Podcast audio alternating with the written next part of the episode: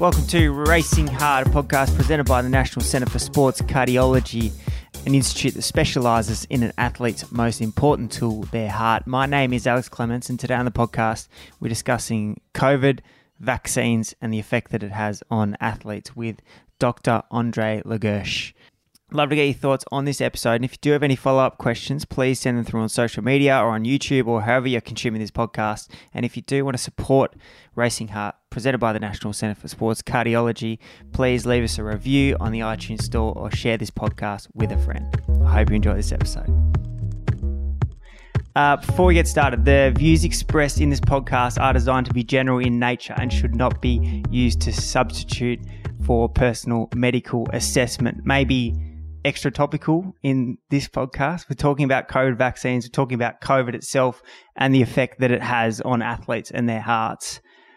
What currently do we know? We're speaking in November 2021 for context. What, what, what do we currently know about athletes and COVID and the vaccine and how it's all played out so far?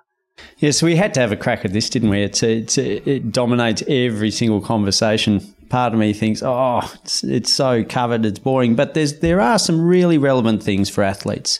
Um, it also very much. Um, it's important to realize that everything that we talk about with COVID, when you watch the news, is kind of presented a little bit binary good, bad, whatever. Whereas everything is a spectrum. So, for example, when we talk about COVID with athletes, the vast majority of young, healthy athletes who get COVID um, will have a mild, a mild illness and will recover. But um, there is the the small number of athletes who will, um, for reasons we don't understand, who can become very sick. And because there's so many people get infected, there will be young, healthy athletes potentially who die. But on average, one of the strongest predictors of how you'll go through COVID um, is your fitness. And if you like, everyone understands that age is important. Older people tend to become more sick and older people are more likely to die. It probably is that biological age is more important than chronological age. What I mean by that is that some people that are very, some very fit and healthy 60 year olds are in fact, you know, biologically younger than some unhealthy 40 year olds. Um, and, and that biological age and fitness as a measure of that has been shown in several studies um, to be a really important determinant. So if you're, if you're fit and healthy, you're less likely to get um, very sick with COVID. Mm. Similar to, I guess, what, like we've been talking about through this podcast series around um, the risks that athletes face for doing too much exercise. Yeah, and and I think that you know there's exercise and how the body responds to that is is such a healthy thing in almost every domain, and and um, COVID's proving that again. You know that in a way, COVID's interesting because if you get sick with COVID, it the, what the illness does is reduces the oxygen to the blood. A lot of the toxins associated with the virus result in you dropping your blood pressure. All of these things require you to increase your cardiac output, and athletes are very well trained to do that. So even if you become really sick, you're more able to cope with that if you're well trained and you're athletic. What I meant before about it being sort of non binary is that is that if you just sort of rest on the laurels, and there's some there's some good examples of this, but if you sort of say, "Ah, look, it'll never happen to me," you can be very unlucky. And there are some very fit athletes who have become very unwell with COVID. Um, so I can't give an, and no one can give an insurance policy. Mm. And it's a very common infection. So I'm not for for a moment um, saying that athletes um, are sufficiently you know, unlikely to be get re- really unwell that they can forego the vaccine. Um, we'll, we'll get a chance to discuss, but there's there's a number of reasons why people should get vaccinated uh, that extend beyond just your own, you know, health risk. But um, but certainly, it, it also would be incorrect to suggest, you know, it is important to emphasise that athletes um, who do get COVID are unlikely to get very, very sick with it. We've studied a few um, professional athlete groups. We studied a team of um, professional basketballers, and some of them were were really laid out three you know three days of feeling absolutely terrible. Um, but they all recovered. They all recovered completely. We put them absolutely through the ringer. We we did MRIs, echocardiograms, exercise testing, heart rhythm, everything, and we found nothing at day ten to fourteen after the illness. So, um, you know, uh, and that that fits with with other studies around the world where where people have looked at elite athletes um, elite and non elite athletes that they tend to recover quickly and recover completely. But on the other hand, again, in the, the basketball team that we studied before the vaccine was available, um, I'm sure they would have preferred to have a mild illness than four days of feeling absolutely terrible lying in bed. Mm. So already, I'm sure if you ask those people who, who were infected, that they would be very pleased um, to to have had a modified illness through a vaccine. So it's not all just about whether you'll whether you'll survive or not. It's also whether you can avoid, um, you know, a week lying in bed feeling absolutely shocking. Mm. The cycling news media potted up this week as one of the ex highly successful athletes is in hospital with COVID.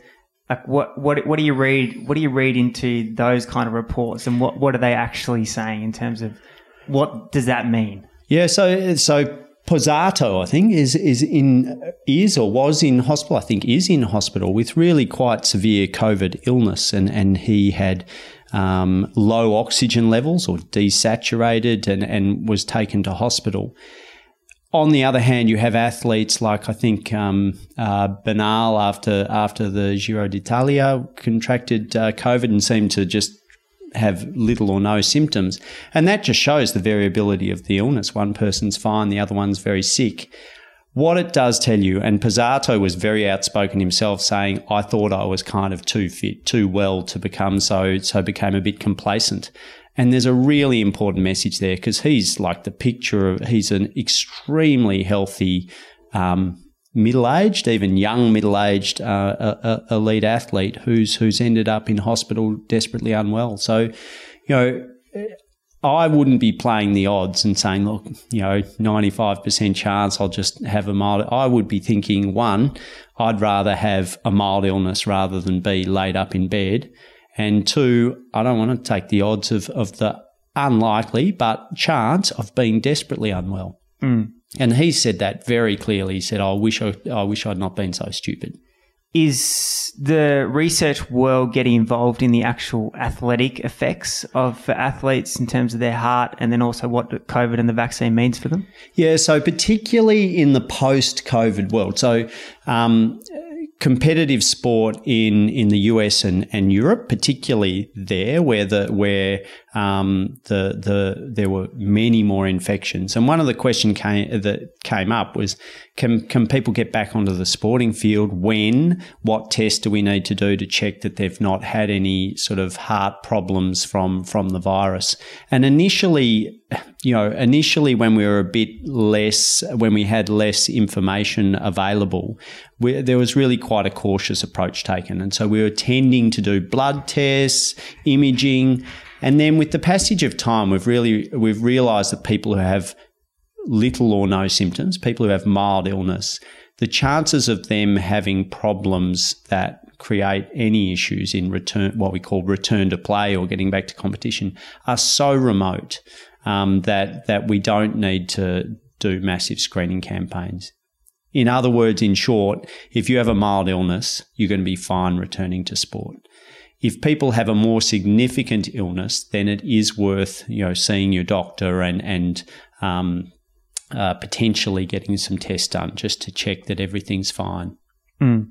You touched on it before around um, the effects of your cardiology and the respiratory system. Like how can you just run us through like what's actually happening to the body and and how the cardiology system's involved in that? Sure. So in uh, COVID is um, kind of described as a, as a multi-organ or generalized illness. So it does affect a lot of the body systems. Having said that, the predominant issue is inflammation and particularly inflammation of the lungs and to um, some extent the blood vessels. So by inflammation, what that means is kind of um, a bit like having a skin rash and having a build-up of pus cells. Those things happen within the lungs and within the blood vessels. In the lungs, the consequence is that it stops the air getting in, so or oxygen getting in, so you become um, uh, very short of breath, um, and and oxygen's needed to perfuse or to give nourishment to the brain and to the muscles and everything. So in really severe disease, that's the biggest problem. Then you have sort of some bystander problems, like in the blood vessels that are inflamed, you can get clots developing, and those clots can cause what we call pulmonary emboli or sudden blockages to the lungs or heart attacks through blockages of the blood vessels those the heart the effects on the heart and the blood vessels and and you know in some cases to, to the brain as well they tend to occur in in really severe covid. So the heart is more caught up as a bystander in severe illness. Um, and and you know in people with mild disease we we really very uncommonly see problems with the heart due to covid. What about people that uh, already have cardiology issues? Is does it inflame or increase their risk? It does. Um, interestingly, it increases their risk of um, of having more severe illness. Yeah. Um, probably a, a, bit to do with that biological age thing we brought up before. But then if they become unwell, there's less what we call reserve or less, like I was saying, that the athletes can generate more output from the heart. If you've got a problem with your heart um, and there's a ceiling on what it can do, then you know, if you don't have enough oxygen, there's problems with your lungs, your heart needs to pump more around and it can't, then that's that's unfor- uh, you know that's unfortunately curtains time. You know that that's when people do die when there's mm. not enough uh, reserve in the body's organs to get past the illness. And unfortunately, um, and one of the reasons there is all this emphasis on vaccine is that there's not great treatments once you get it.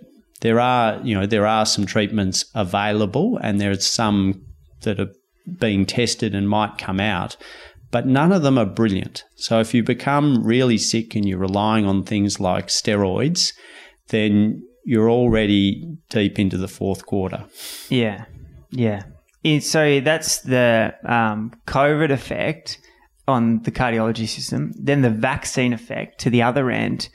What, what do we know about that currently? So, the vaccine effect from a cardiology point of view is really interesting. So, basically, the vaccine is is very effective at um, at reducing severe illness. It's um, also moderately or very effective at preventing you becoming infected. But certainly if you become infected, it prevents you from, from severe illness.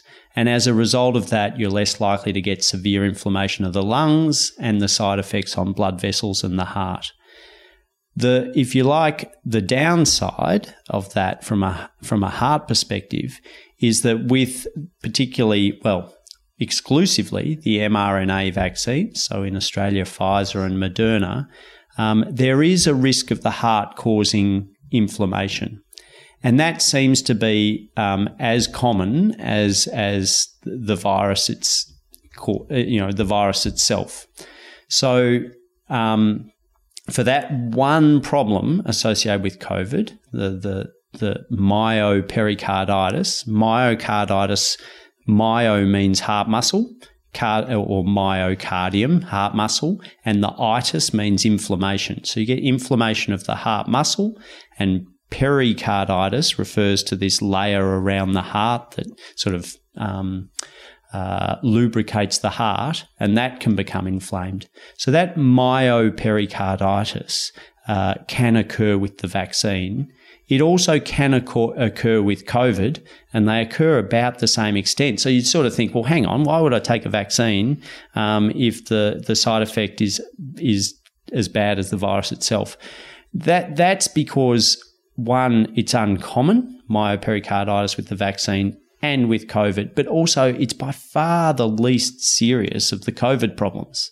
So the one problem with that type of vaccine is the least of the problems with COVID, mm. if that if that makes sense. So it's um, I suppose the other question: Why do you get it? So taking kind of taking a step back, the way that vaccines work is that you know the reason we have an immune system is you need to protect yourself from from external things getting in, if you like. So our immune system attacks bad things that come in through our food, through the gut, have an immune system all through the gut lining, through our lungs, on our skin. If you don't have an immune system, it's extremely dangerous. The way that, so, you know, when we've got a new virus, we want the immune system to, to fight that.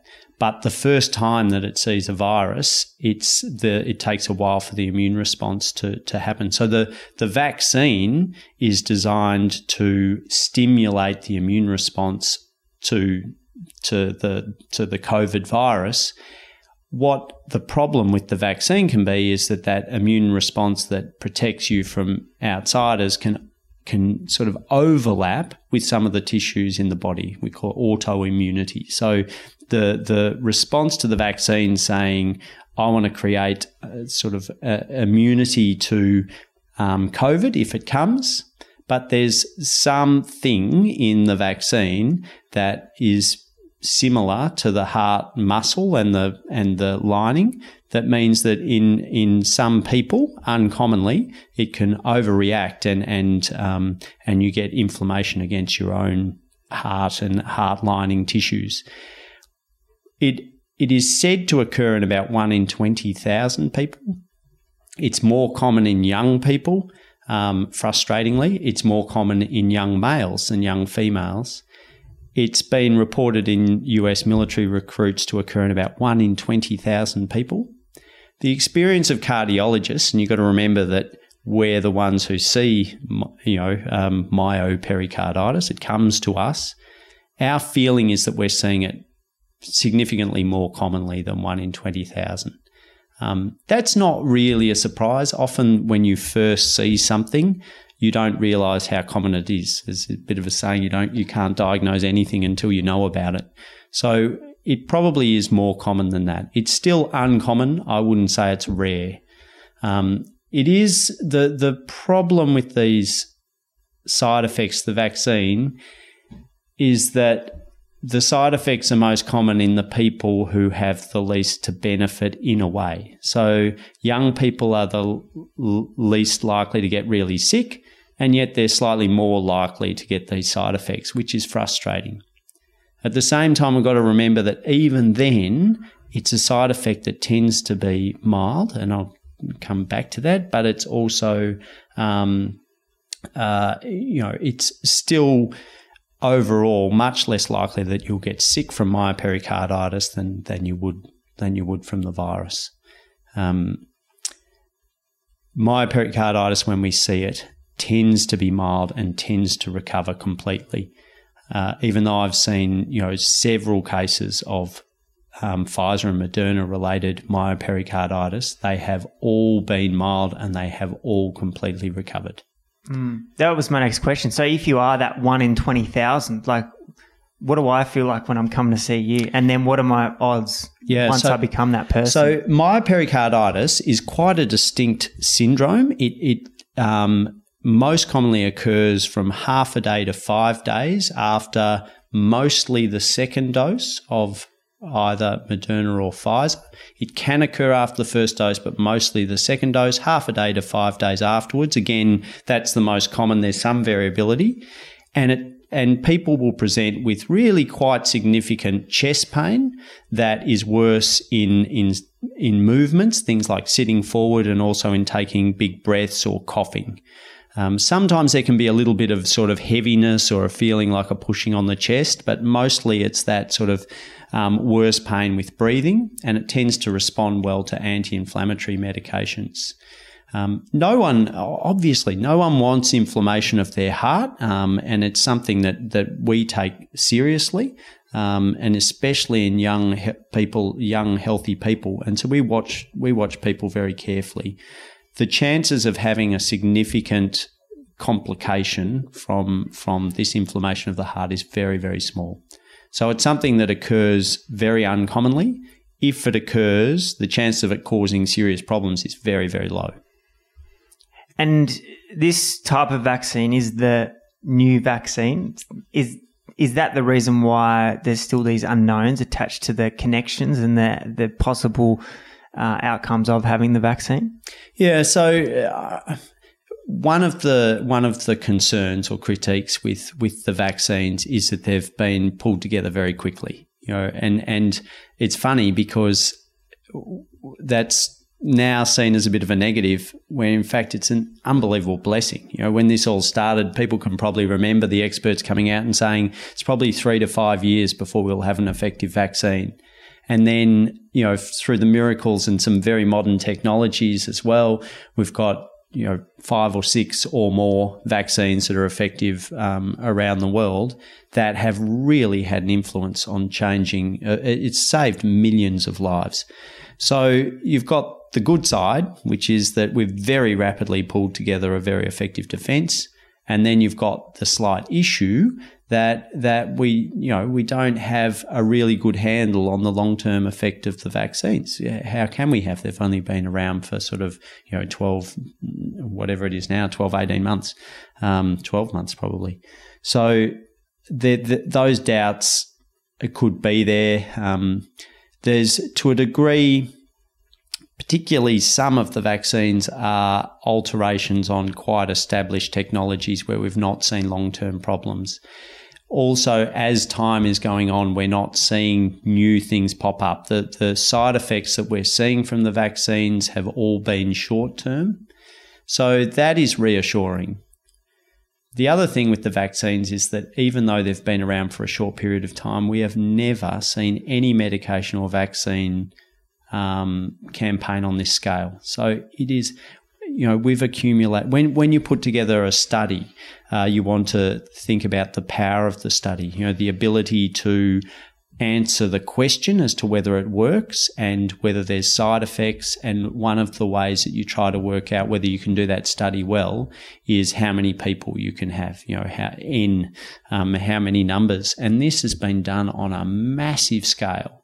And so we've been able to work out much more quickly than any other medication in the past whether it works and also what sort of side effects it has. So if you take, for example, AstraZeneca, which has the risk of um, thrombocytopenic thrombosis, or if you like, this immune uh, blood clotting problem that, that got a lot of publicity.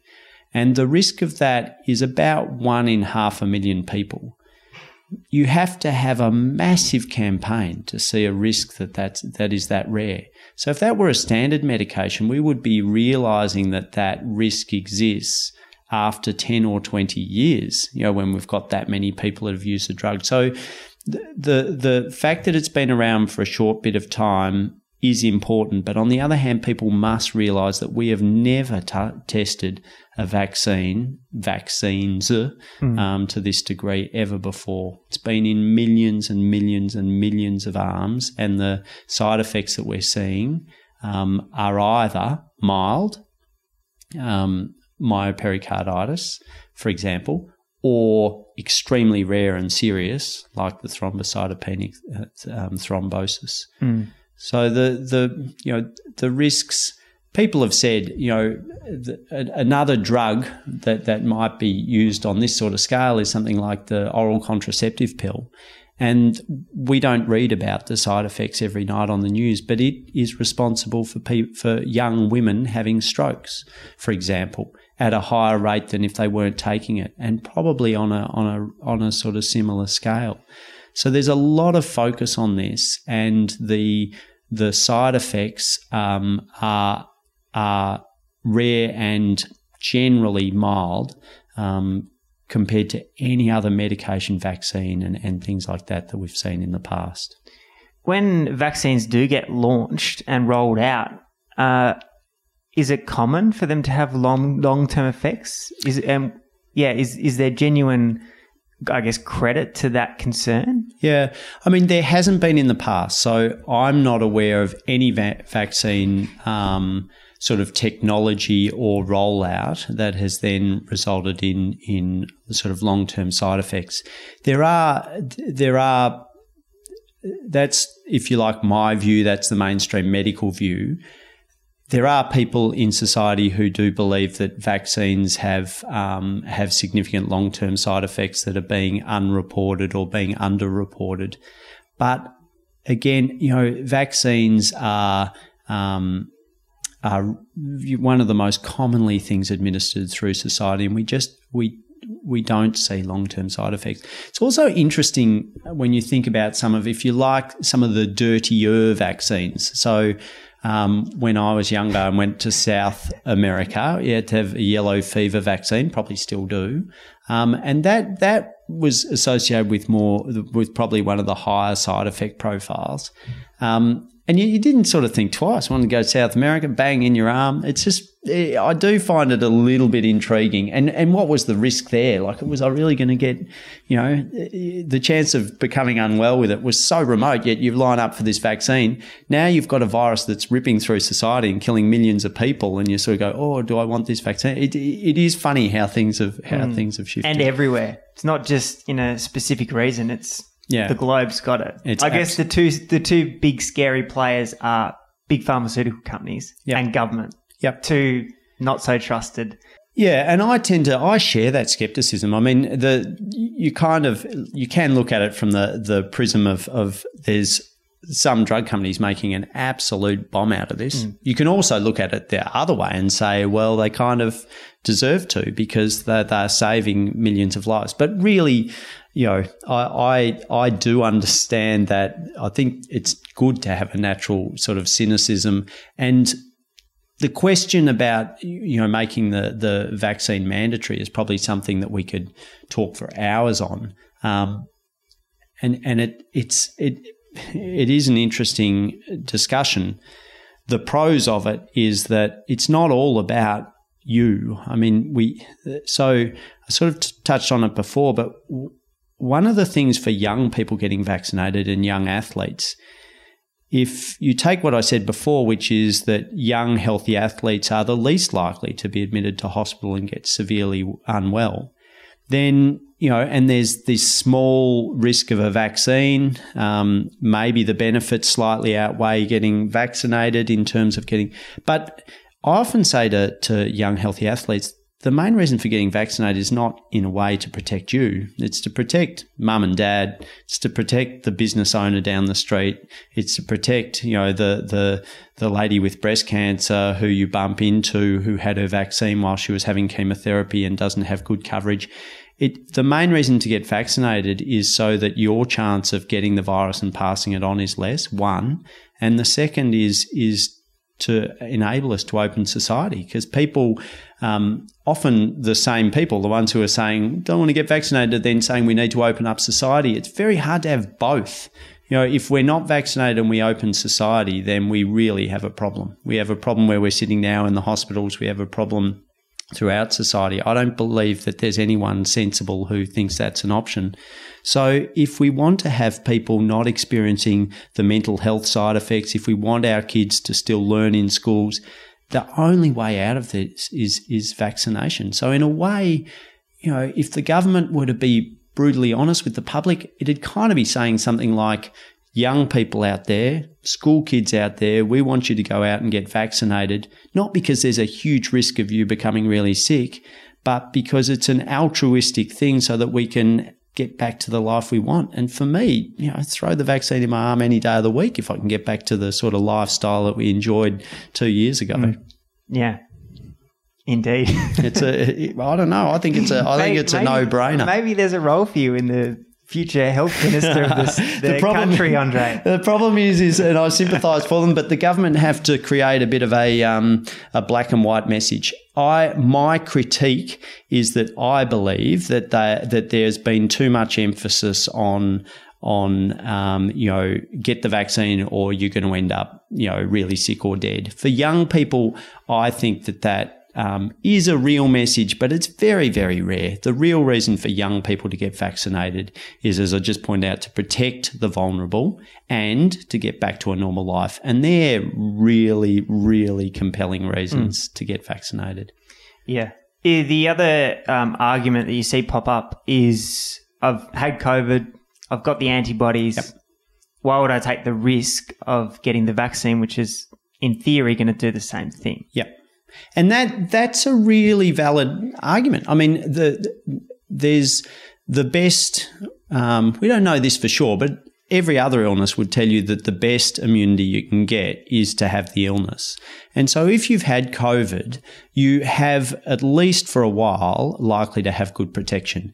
There there are cases, there's many cases around the world of people getting COVID uh, more than once, and particularly if it's a variant.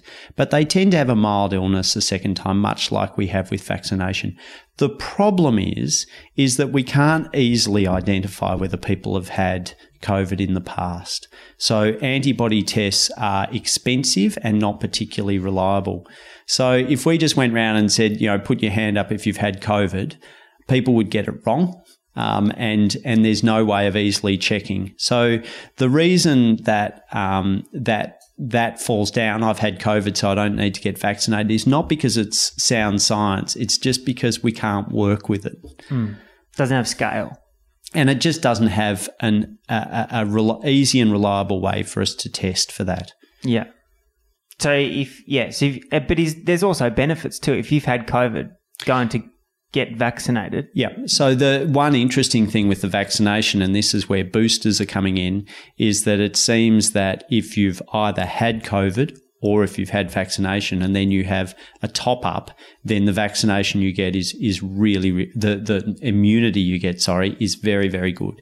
So if you've had COVID and then you have one or two doses of vaccine, then you're kind of super immunized, if mm. you like. So there's there's a lot of there's a lot of benefits. Yeah it, the benefits that you were talking about before passing it on to your mum or your grandparents, what how much of that do you get from having the vaccine? Yeah, so so the um, initially it wasn't clear. So initially it seemed that the vaccines were good at preventing people from getting very sick, but there was uncertainty as to whether it reduced transmission. It's now clear that it reduces transmission as well. Not completely, and, you know, this is, there's nothing binary. So if you're vaccinated, fully vaccinated, it doesn't mean that you can't get really sick. It doesn't mean that you can't even die from the, it just reduces the odds dramatically. So, you know, instead of your risk of being severely unwell being around 10%, it goes under 1%. Similarly, instead of it doesn't mean if you're vaccinated that you can't pass it on, it just makes it less likely. My understanding is something like 60, 70% less likely. And that's where this kind of concept of herd immunity, the more people you have vaccinated, even though each one can pass it on, if you reduce that by two thirds and you get a whole lot of people, then then the whole sort of transmission starts to starts to be broken and you end up with few cases. Yeah. And when you think about the people who cannot get vaccinated. So we do research, for example, on um, on kids who have chemotherapy, and um, particularly some types of chemotherapy. They cannot be vaccinated against COVID. So their only protection is how well the rest of us get vaccinated. And I would hate to be living with some sort of concept that my actions contributed to, you know, a 14 year old kid who can't get chemotherapy or uh, who has had chemotherapy or some can't have the vaccine, uh, becoming severely unwell or, or, dying. I mean, that, you know, although you sort of think, oh, that's unlikely, you're taking an extreme view that has to, you know, that is how someone, so someone is unlucky enough to be in that chain of transmission for that to occur. And the, the, the less likely we make that by, by us all getting vaccinated, the better. Mm.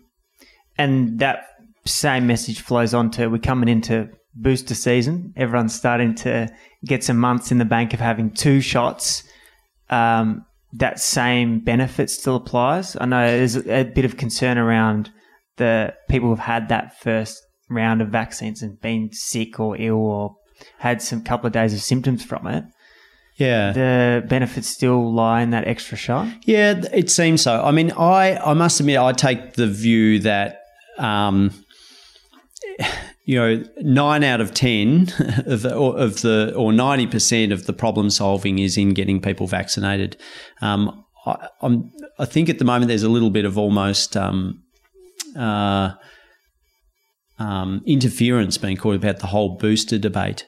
Um, because if we had everyone fully vaccinated, that's really the key. There certainly does seem to be some immunity waning. So, so particularly overseas, um, we're seeing you know people who have been vaccinated more than six months ago, um, then being uh, more likely to become reinfected. Um, it's not like all of a sudden the immunity switches off and then you're but you're probably you know progressively a bit more likely to get a bit more severe disease. So it does make it it, it does make some sense. Um, i mean the other thing that we probably should discuss as well is that you know can the vaccine i sort of talked about myopericarditis which is the thing that we see in in cardiology as a significant side effect but the other really interesting thing, and as um, getting some some data from from Belgium recently, where they interviewed their Olympic uh, team, is that the non-specific side effects of the vaccines, which are annoying, um, they're not serious in any way, but for athletes can become quite significant. So they had some reasonably good data and and kind of um, a lot of it was interview based. Some of it was pre and post testing with the vaccine that showed for two or three weeks after the vaccine that many athletes felt like their performance dropped off. So you really didn't want to go and get your vaccine and then do the Tour de France next week or your key race. Um, and and what the the person who was presenting the research said, which made a lot of sense, is you can prepare for a vaccine, you can't prepare for COVID. And what he meant by that was that if you're smart, you look at your training and say, right, here's three weeks of relative off season. I can train lighter for that. I'll get my vaccine then, and then just because the everyone got back to normal, but for for variable, but one, two, three weeks, some people really felt like their performance had dropped off. That makes some sense because one of the things people might be, you know, athletes listening to this will know that if they have a flu, even a mild flu, sometimes one of the earliest indications you get is, is you go and do your training ride and you bonk early or you just, you're missing a cylinder. You're like, what? And then you become sick two days later. Part of that is because the, the, the immune response with cytokines and, and different things, they actually can interfere with the muscle's use of oxygen. Um, and so you know, if when we give a vaccine, we're directly trying to stimulate the immune system that then can cause some problems with oxygen usage.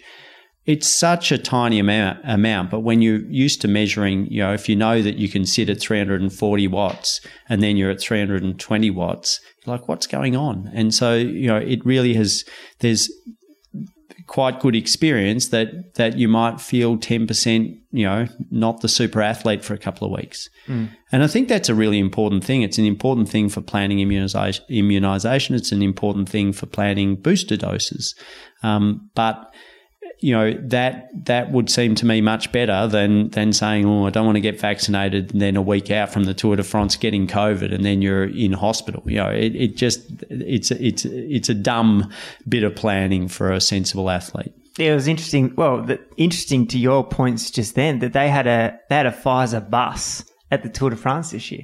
Yeah, athletes could just rock up any day they wanted to get the vaccine. Yeah, and and I think that there's a couple of issues because they also gave the example of one athlete who had been vaccinated in the midst of an extreme training and racing schedule.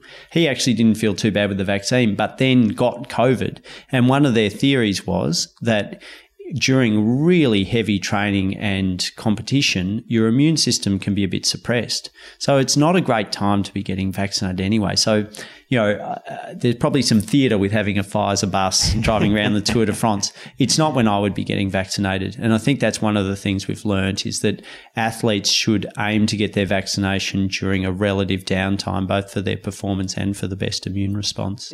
So, um, once you get your vaccine, how long should you give it before you start getting back into Um, whether yeah, whether you're riding the Tour de France or whether you're training for the Melbourne Marathon, what where how long should you give it before you get back into training? Yeah, so I think it's sensible to take um, you know two or three days of really light training after the after the vaccine. There's some some countries have kind of um, made that an official recommendation. I, I don't I don't think the risks nor the kind of data around it is enough to be really scaring people.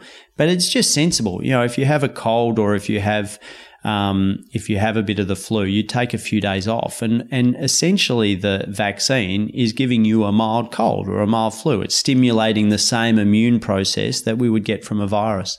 So I would be saying the vaccine for me is the equivalent of a mild cold. I'm going to take a couple of days easy. Don't think you have to stop, but you just take it easy for two, three days, then go back into training, but expecting that you mightn't feel at your best for a couple of weeks.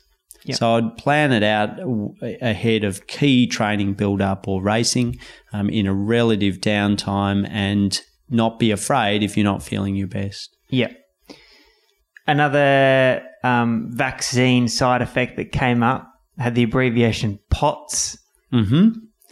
So POTS is um, postural orthostatic tachycardia syndrome. That's is, why is I wrote down as an acronym, not as POTS. Not yes. The actual. What does that mean? It means that um, it means normally when you uh, go from lying to standing or sitting to standing, your blood pressure um, kind of responds and keeps it even, or even increases it, and and your heart rate goes up a little bit, but but not much. Whereas in this syndrome, the ability of the, the nerves that control heart rate and, and blood pressure um, mean that your blood pressure doesn't go up when you, or sort of drops when you stand up, and your heart rate tries to compensate by going really fast, and people feel washed out and feel feel terrible. Overlaps with some fatigue.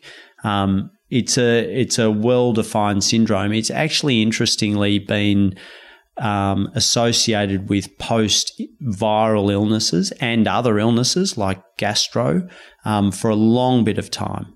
Now, after COVID, so I suppose again, one of my critiques of the messaging with vaccine is has been to use long COVID as kind of a bit of a fear thing. So initially, people were always talking about long COVID. You know, it's not just COVID. You got to think about the, you know, they were, I think quoting one in three people or more get this long COVID. That's not been our experience. Long COVID is not common. Um, like any illness, people can feel washed out and not well. But the people who really have ongoing problems um, are uncommon. One of the things that we think that we're seeing is an increase in, in or we're seeing um, the occasional person, not common, but some people after COVID developing this POTS syndrome, which uh, probably will improve with time, but it's almost like a, yeah, a, a, hangover from the unwellness of the virus where the nerves and blood vessels are not regulating properly. And it really can make people feel terrible, but it's not common. And, and it really would be one of my kind of slight biases that I think we've overplayed the message of long COVID, understandably, because they're wanting to emphasize the fear of the virus to get people to be vaccinated. As I've pointed out many times, I think there's really good reasons to get vaccinated without having to evoke uh, fear of, of long COVID or POTS. It's it's uncommon. Uh, I don't think people should be racing to their doctor uh, if they get COVID and, and certainly or after the vaccine and saying, I think I've got this POTS thing. Yeah. The point before about the cancer patient that can't get vaccinated is the, is there a, a range of circumstances where it's there's a genuine reason not yeah. to get vaccinated? Yes. So again, I've got my cardiology bias, but in people that have had myocarditis, um, because it's not just related to the vaccine or COVID, um, it is something that can occur due to other viruses or can occur just out of the blue. Um, and so people who have had um, myocarditis recently, within the last um, six months, six to 12 months, should not have one of the mRNA vaccines people who have one dose of the mRNA vaccine and get myopericarditis should not have a second dose.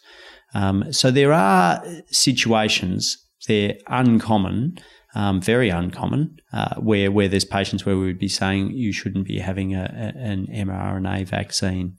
Um, in that situation, for example, you know, if you're a 30 year old and you've had myocarditis recently, you could then go and have AstraZeneca. It becomes a little bit tricky because the current recommendation is that you know that people under the age of of 60 um, are not recommended to have AstraZeneca, or I don't know, not recommended, but um, the preference. I think the official wording is the preference is is an um, you know one of the mRNA, Pfizer or Moderna I had AstraZeneca. I think it's a very good vaccine. Thankfully, uh, or not thankfully, but I am under 60. Um, and, uh, and I, you know, if I was in that situation, I would have AstraZeneca. I, I, I think it's a really good vaccine. And, and I think that, again, the, the side effects have been overplayed for, for AstraZeneca. Mm-hmm. You talked about it's also at the start the there's not a lot of cures or ways to prevent, not not prevent, but treat COVID once people get it. Is is that going to develop? Is that going to evolve? I think it will. I mean, there's some one of the lines that uh, I was directed by a patient to a website about uh, you know not getting vaccinated because the if you treat COVID early and treat it aggressively, then um, then problem solved. But it was interesting to read because the doctor who was suggesting that line of treatment early aggressive treatment involved about 16 drugs, some of which were highly experimental and unproven. And so you've got a vaccine that's been used in millions and millions of people with established and rare side effects, or a cocktail of 16 drugs, including anticoagulants and antiparasitic drugs and monoclonal antibodies that would one cost an absolute fortune, but there's no way, for example, even a simple thing, we use them all the time in cardiology. I don't want blood thinners unless I need my blood to be thinned. And there's no way I would be, you know, give me a vaccine over a blood thinner every day of the week. So, uh, you know, I'd be really careful. So basically, at the moment, I don't think there's a single sensible person who would recommend the strategy of treatment over prevention because at the moment the treatments for COVID are incomplete. They're not particularly good. Um, they're they're you know um, they need to be used when people get very sick, but partly because we don't we don't have a really good treatment. Mm. There there are some there are some drugs coming out at the moment where there's some hope that they'll be a lot more effective than what we've used in the past but they're they're undergoing um, they're undergoing trials. The history of medications is that the side effects of medications tend to be greater than the side effects of vaccines. So again, I'd I'd be really surprised if they become the dominant way of us treating in the short term. Yep.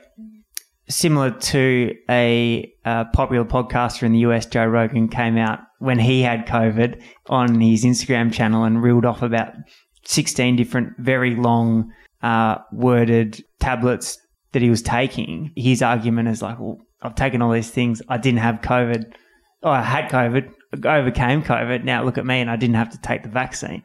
Yes. So you could reel out, you know, 95 out of 100 middle aged or younger people who get COVID who don't take any medications and could say, look, I haven't taken anything and I've not got sick. I mean, I suspect that his 16 long worded medications had absolutely nothing to do with him not getting sick. It's just that's how, how it rolls. Had he been one of the unlucky ones who gets very sick, like Pozzato, then you can roll out your 16 long winded and he's in hospital getting best available treatment and is very unwell. Mm. So if it were that, that we had some panacea that would be, you know, would be great, then there's there's two problems. There's probably more than two, but there's two problems with that strategy. One, the medications just don't work well enough. But the other is by the time you've become really sick with COVID, you've had two, three, four days of being very infective. And so you're passing on the, the virus. And you might get away with it with or without whatever medications, but the person next to you might not. And the more we can protect, you know, this is this is a clear example of where uh, your your decisions are not just about you; they're about all the people around you. And um, I, that that is the absolute key message, and that is exactly why um, we're recommending vaccine to to you know ages to younger kids and teenagers Mm. is on balance in reality their risk of getting really sick from covid is very small. It's not nothing but it's very small. The chances of them getting very sick from the vaccine is very small. Smaller but very small. But you've got competing rare risks. It's not actually about them. It's about protecting everyone else. But you know my kids and all of their friends that they're really pro-vax you know that and I've seen that time and time again. And thankfully for the human race kids kids get altruism. They get that whole idea of protecting each other. Somehow we become old and jaded and a little bit selfish um, but you know that that's the that's the reason. If you were to stand up in front of kids why should you get vaccinated? It's to protect you know your mum and dad and your grandma and your grandpa. Done. Is there anything else we haven't touched on today that patients are coming in with concerns about? Um, I think that one of the, some of the main questions that come up are that these these are new vaccines, um, and and and what do we and we, we we've sort of we've discussed that.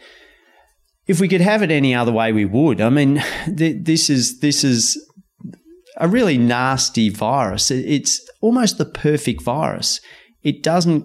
It is very infective and very serious in some. If it were a more uh, deadly virus like Ebola, it actually would then quarantine itself. You know, one of the things with Ebola is you realize very quickly who's got it because everyone gets very, very sick and dies of it. Whereas this one's got that thing where it can pass through some people without having any symptoms at all. And then, you know, five in a hundred get desperately unwell with it. So it just rips through and, and, you know, so it's created the public health crisis of, of many generations. And we needed an answer, and vaccine is close to a perfect answer. Look, if we were, if we could have two, three years ago, or whenever this came out, said in two years' time we're going to have a vaccine that's 90% effective, 80, 90%, everyone would have just been screaming in celebration. Then it rolls around and we start finding all these problems. I just find it really quite strange in the passage of history. It's, um, I- I'm not. I'm not writing off the side effect. There's definitely risks. There's definitely side effects. They're small, but my goodness, it's so much better than the problem. Mm.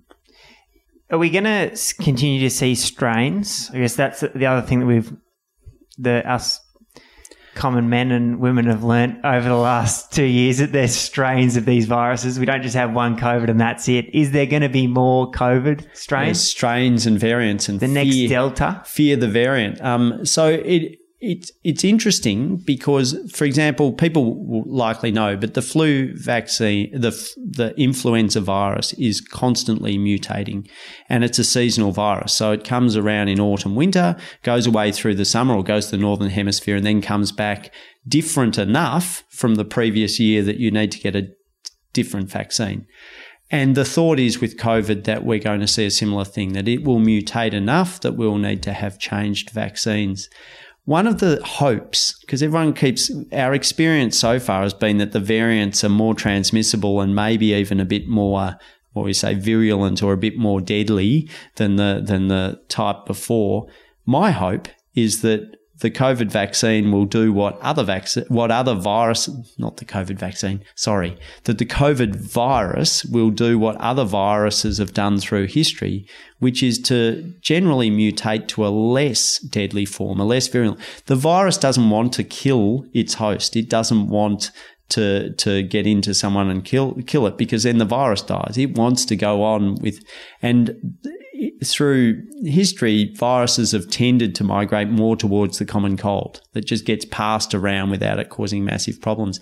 So even though everyone keeps saying, "Oh, let's fear the variant that that gets more and more serious," there is the possibility that we get a variant that's less serious and very transmissible and becomes sort of a form of auto um, auto vaccination. We can't, of course, you know, we can't just sort of go, "Oh, let's just wait for that to happen and let millions of people die in the meantime."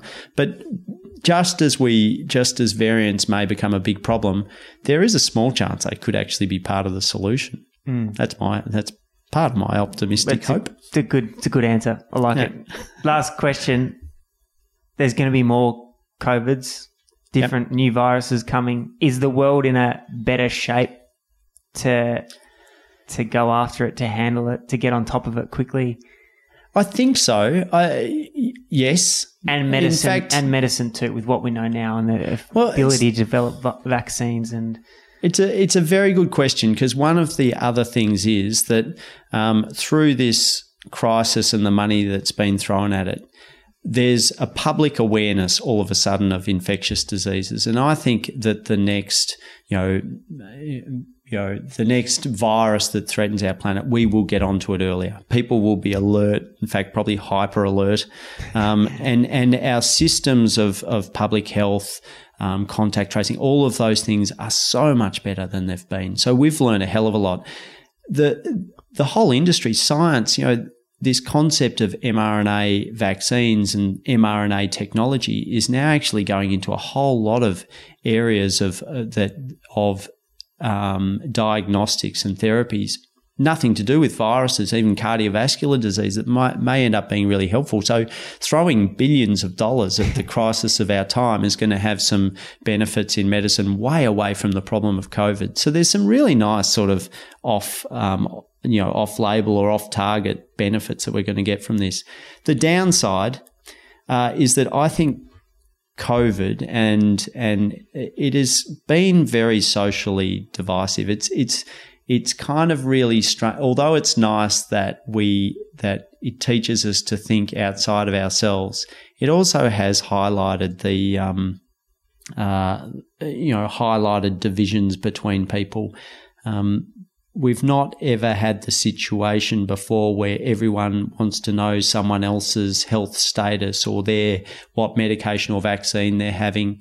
Um, and we kind of need to do that, but it is bringing out some sort of some tricky, some tricky politics and some tricky aspects that um, hopefully we can learn from that as well. Because I think we're more intolerant uh, than we've ever been before. You walk down the street, and someone wasn't wearing a mask and you go, oh, he wasn't wearing a mask.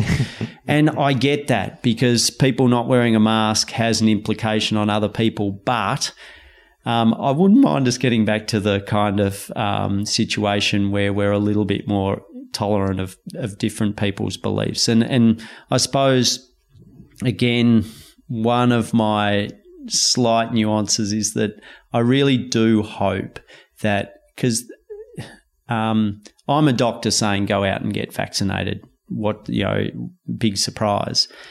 the the the the anti-vax movement is broad. There are some people that I would label as as badly misinformed, you know, on the spectrum toward mad. But there's also people that are just anxious and concerned with with you know really understandable concerns. And I think that it's our job, and hopefully this podcast helps to some degree, to to inform those people for it to be a discussion rather than us just saying you haven't been vaccinated you're bad you have been vaccinated you're good.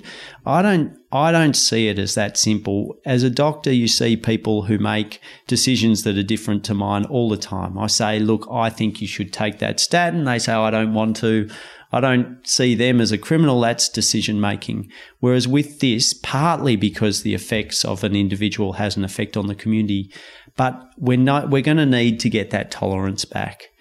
And um, even when they're things that we really disagree with.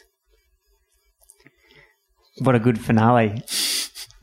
Thanks, Andre. That was that was really good. I think it answered a lot of, for me a lot of personal questions, and hopefully to the listeners, it gave you a, a greater insight as to what COVID is, what the vaccines are, and how it affects um, your cardiology, but also your overall health. If you do enjoy this podcast, please leave a review on the iTunes store, share it with a friend, uh, and if you've got any questions, uh, you can send us an email or leave a comment on social media. Thanks, Andre. Thanks, Alex.